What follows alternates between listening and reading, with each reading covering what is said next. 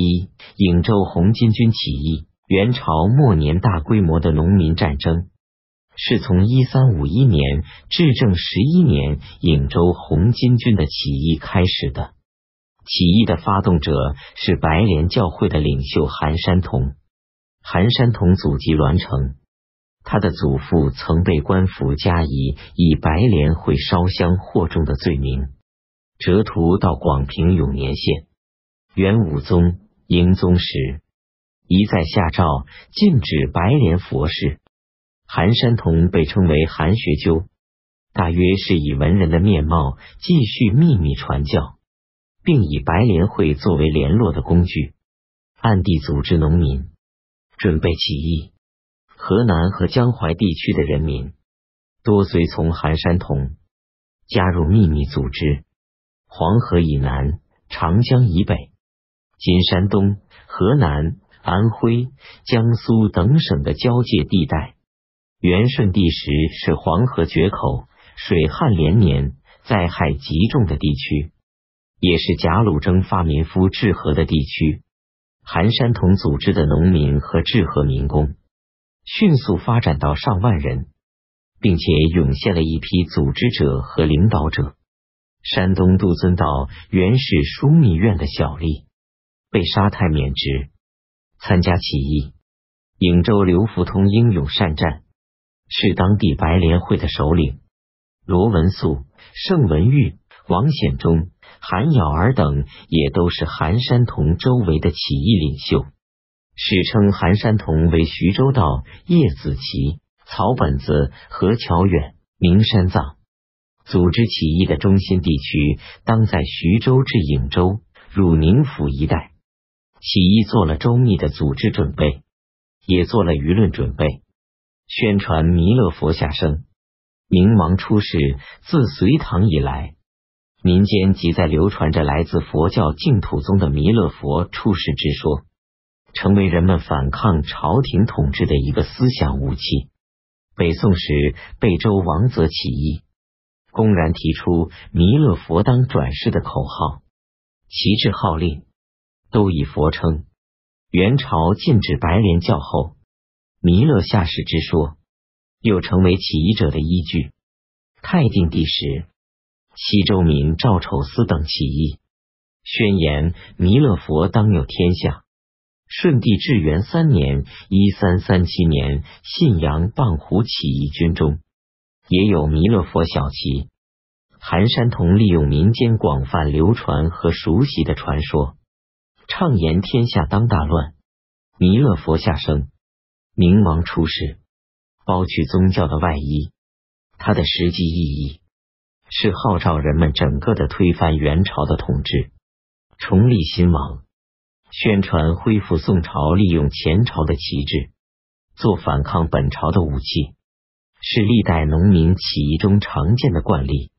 韩山童、刘福通等提出恢复宋朝的口号。则又意味着推翻蒙古贵族，重建汉族的政权。伯颜执政时，力排汉人，激起广泛的不满。韩山童在他的起义文告中提出“贫瘠江南，富夸塞北”的口号，把贫富的对立与南北及蒙汉的矛盾结合到一起，以便广为动员汉族人民反抗元朝。刘福通等畅言，韩山童是宋徽宗八世孙，当为中国主。韩山童既是天国将士的明王，又是王宋皇室的后裔，充当起义领袖的理由更为充足。出任新皇帝的根据也充分了，制造摇陈、动员造反，如像前代多次农民起义一样。韩山童、刘福通、杜遵道等人在准备起义时，也事先制造谶语，查四处传播，说莫道十人一之根，此物一出天下反。在修治黄河的要道黄陵冈山东曹县西南附近，预先埋下了一个独眼的石人。民夫开河道时，掘出石人，远近轰动了。韩山童提出“天下反”的口号，即不止组织白莲会众，而且进而鼓动广大人民举行全国规模的起义。韩山童等利用自联会作为联络会众的工具，准备起义的舆论也带有宗教迷信色彩，但重要的是在于它的实际的政治意义和以前的某些小股起义不同。这次起义从一开始就十分明确的提出斗争的论标是根本推翻元朝的统治，重建新朝，并且号召天下造反。这一目标的提出，正是当时阶级斗争的条件已经逐渐成熟的反应。它显示着一场农民战争的巨大风暴终于不可避免的到来了。早在金朝南侵时期。中原地区的农民即投过红巾，举行起义。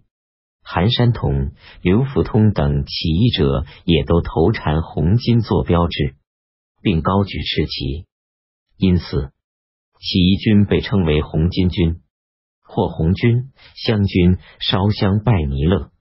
一三五一年五月，刘福通等三千人在颍州境内某地聚会，誓告天地。准备起兵，不料事先泄露了消息，官军赶来搜捕，韩山童被捕牺牲。西阳市子韩林儿乘间逃走，起义的计划遭到意外的破坏。